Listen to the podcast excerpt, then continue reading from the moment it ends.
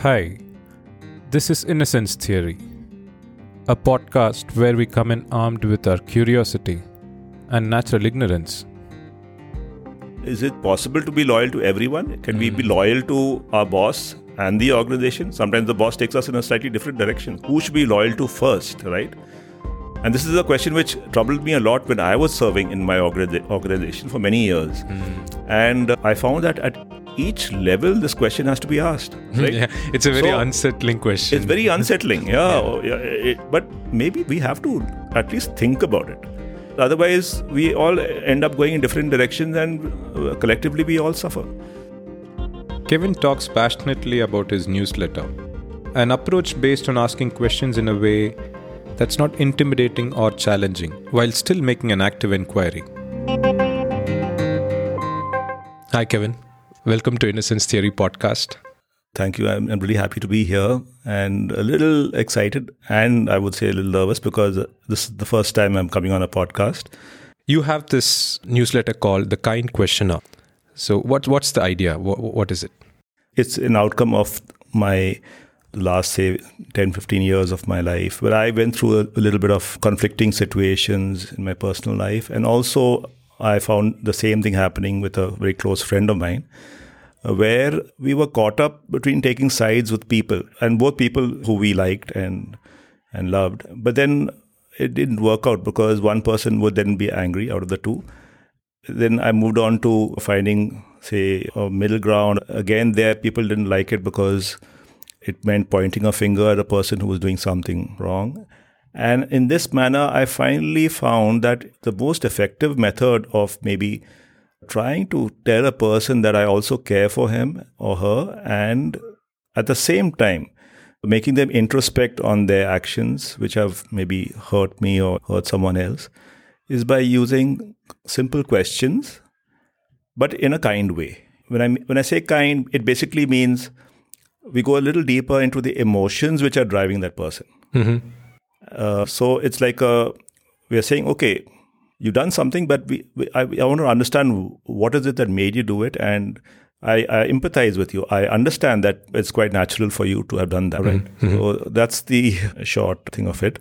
I had this situation, and my friend also had, where we were caught up between our mothers and our wives. And I think this is a very common thing with a lot of men mm-hmm. in India and even abroad, I think, because somehow, you know, we both sides want more of the man who's in between. And I wanted to be good to both of them, but I found that they clashed. And that's how this conflicting situation actually pushed me into finding a path uh, which uh, would, make uh, all of us happy. And that's how it happened. I found the same thing that I experienced and I was trying to overcome in my personal life also applies in our work lives, in our relationship with other people outside in the community. And I, I'm a bit, bit of an emotional person. I tend to get upset easily. And I realized it, it wasn't helping me. So, so what's the technique?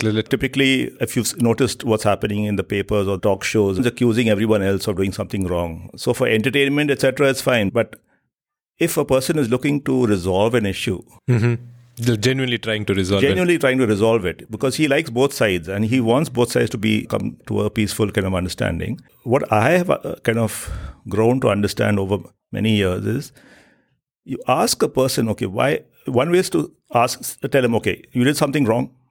Why did you do it? Or you know, I'm not. Why did you do it? Or you should not have done it because this is what the law says, or this is what ethics says, or this is what society says, and you did something wrong. So you stamped him with a kind of a, a judgment that he's a, uh, offender. Now he's not going to take that well, and the deeper way, emotional way, kinder way is to ask him, okay, you did something, but I'm sure you must have had a good reason for it. What was the emotion that was driving you? Because there are people who do things sometimes in the spur of the moment because of emotions which are not of their fault. Right? Say his father sees his daughter being troubled. Obviously, he's going to go and try to protect her or try to push the person who's troubling her away. And sometimes he can overdo it. When we get into understanding those emotions which are driving him, then we can have a more empathetic view. Then the the person who we are asking also kind of uh, understands that yes, it was a time when an emotion took over him. There is a level of judgment that you remove from the situation. To start with, you're being open to the possibility of that person being right. So how how did you come to grow that characteristic? Yeah, so you're right. It's not easy. It's not easy at all, and I wasn't this way back. But I would say the answer to this was partly because of my religious upbringing. I mean, being a Christian and a Catholic, I was told that Jesus said we must love the enemies, right? Or turn the other cheek, which, and I faithfully would try and think that that was the way to go. But then I realized that no, it's not practical. It's it really doesn't help at all because the bullies bully you even more, and by simply ignoring a person's wrong actions, it, it doesn't really tell him that he's doing something wrong, and then you're not in a way you're not helping the situation mm. At all. So then I realized that I have to find something a little akin to that, and that's how I found that little bit of space mm. in between. Where do you see it like work well? You might have been practicing this for quite some time now, right? To be honest, it's it's a very difficult technique to apply, and even I find it difficult, even knowing that it's it's probably a good way to do things. In fact, I can relate incidences in my in real life where I've actually seen. She was my cousin, cousin sister. I mean, she's still my cousin sister, and she was around twelve. Her father was very angry with her elder brother because he wasn't studying well. But the father, I think, was going a little overboard. Then she comes out and very innocently asks her father with a, this very shy smile on her face, Daddy, what is it that he's done to make you so angry? And I saw his face, it just melted hmm. from a moment of anger and fury and became so calm and peaceful and even loving. And I realized that just imagine that little bit, that just one question put across in such a nice, sweet manner made such a lovely change in, in him. What are the places where it kind of this approach is a little shaky or where you are not able to like execute this well? It doesn't work all the time. If there's a person out there who is a bully and also a very wily person, he's actually likely to take advantage of the situation, mm-hmm. of the, the kindness, and try and just brush off these kind questions and not even introspect about it. My understanding is like this even if, let's say, the person takes advantage, right, of this kind question, and I found that once you then take a little harder stand, right, and try and pose questions which bring up the same aspect that you asked earlier, they can actually contradict themselves. Try and put the message across that though I've been kind in the beginning and I've asked kind questions, but then I'm not going to be, I'm not going to continue being kind if if if you're not making any attempt to introspect. And One uh, basic mindset that I see in this questioning is that you having to be open or curious about the situation to, to begin with. So how, how how do you approach that? That's actually a very good question. I grew up in our education system in India, and in, in, India, even now, students are rewarded for knowing, getting 99% marks and knowing everything. And they feel that if a person asks me a question on my subjects, I got to know the answer pat and perfect. And therefore, they are uh, reluctant to accept that they do not know something or they not could be wrong. So that's what I read up somewhere is called intellectual humility, where you are willing to accept that, okay, I don't know the whole thing hmm. because our education system drives us to perfection and trying to. It does prove. not incentivize for not knowing. Yeah, exactly. Absolutely. That's one. Second thing is maybe it's also a little bit to do with the guru kind of a uh, culture where people feel that being a guru is a place of importance, and therefore the guru has to know everything, and people have to blindly follow him, which is a very good thing. I mean, if there's a person out there who's an expert in a subject, why not? He can be a guru. But when we attempt to be gurus, then we don't want to say that we don't know our subject, right? Uh, that that would be like destroying the guru image.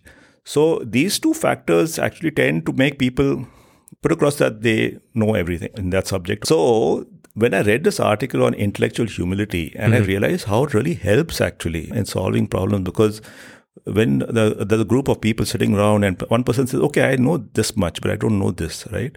Another person says, okay. And I've seen it in some TV serials where even very senior and very experienced and knowledgeable people have agreed that okay, I don't know this, right? I know this much, but I and I realized that it, it helps. And that and that's one. And when we become curious or we get a questioning kind of attitude, a kind questioning attitude, then the good thing is that you don't have to know that that thing, but even being curious about it is good enough because when you, you're curious, then you start looking up to find answers, right? And then today, luckily, we've got the internet. We can immediately Google and, and many things come up and pop up, and, and you get to know.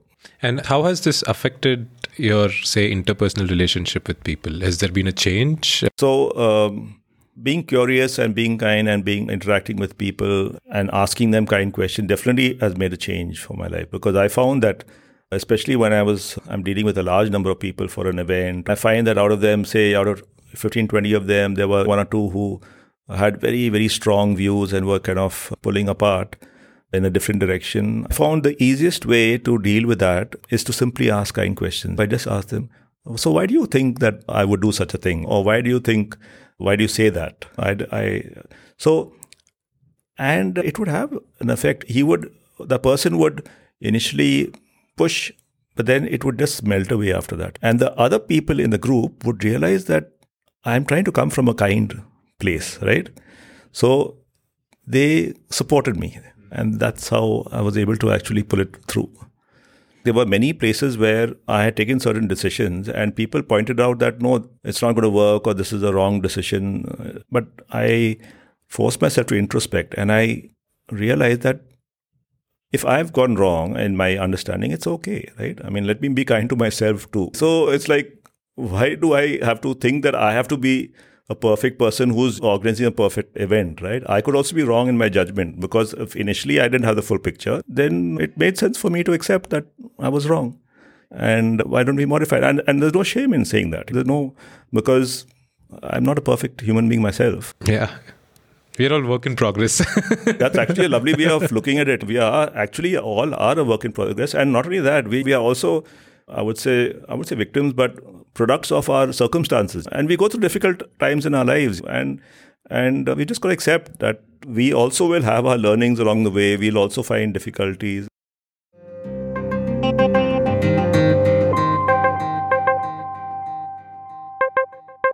So let's give it. Let's take an example where someone asks me something personal, like say, "Why am I divorced?" or something like that, and uh, I want to know why that person is asking that question.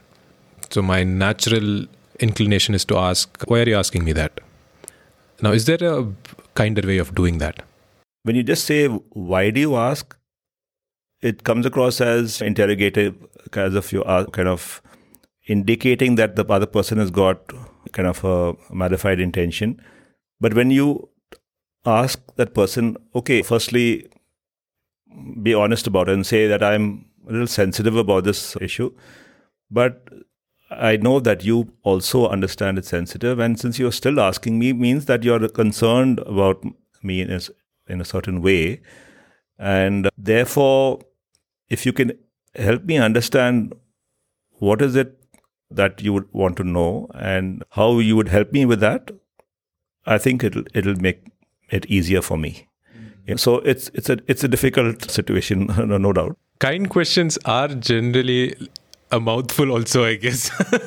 yeah. You're right. Actually, it can come across as being very long-winded.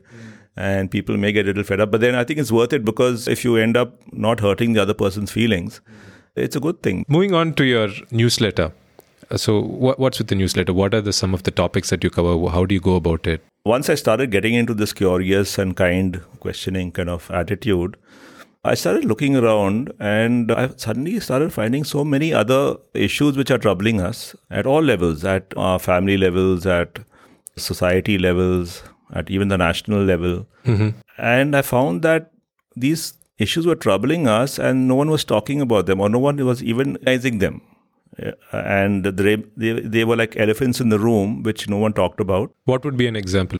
For example, there's the one which I wrote about loyalty, where I said, okay, it's fine to be loyal to your boss and your colleague, even your your subordinates, but when it comes to larger issues, is it possible to be loyal to everyone? Can we be loyal to our boss and the organization? Sometimes the boss takes us in a slightly different direction. So, which who should be loyal to first, right? And this is a question which troubled me a lot when I was serving in my organization for many years.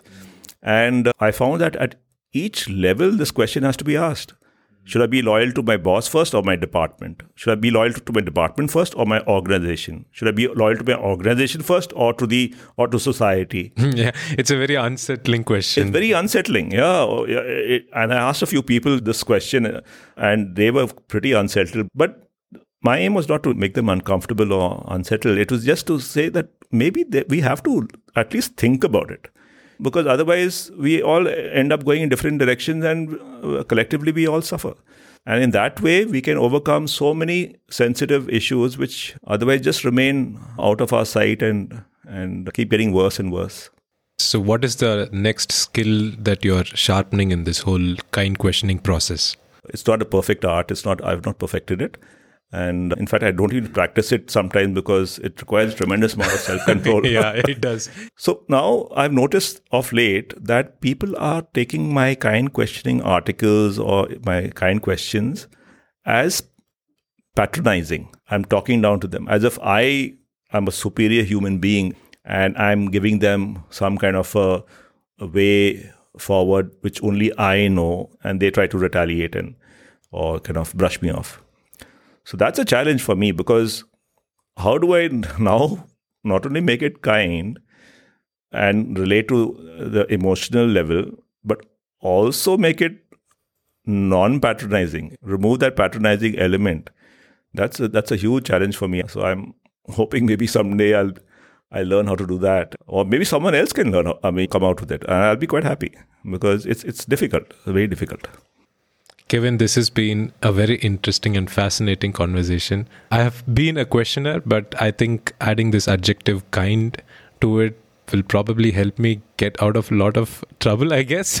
Thank you so much for getting me on the show because I needed someone to relate to who could understand what I was saying. To be honest, I don't get much response in my articles. So I sometimes have these self doubts. Is this technique or this concept of mine something which is completely impractical or completely useless. But though I'm convinced today where you've been able to understand the depth of this, and I'm really happy it's happened. How can people subscribe to your newsletter? We yeah, so it's called The Kind Questioner. If anyone's on Substack, they can just kind of get onto substack.com and then just put it in the search bar, The Kind Questioner, and uh, that's it. Yeah, and we'll also share the link in the description. Thank you so much.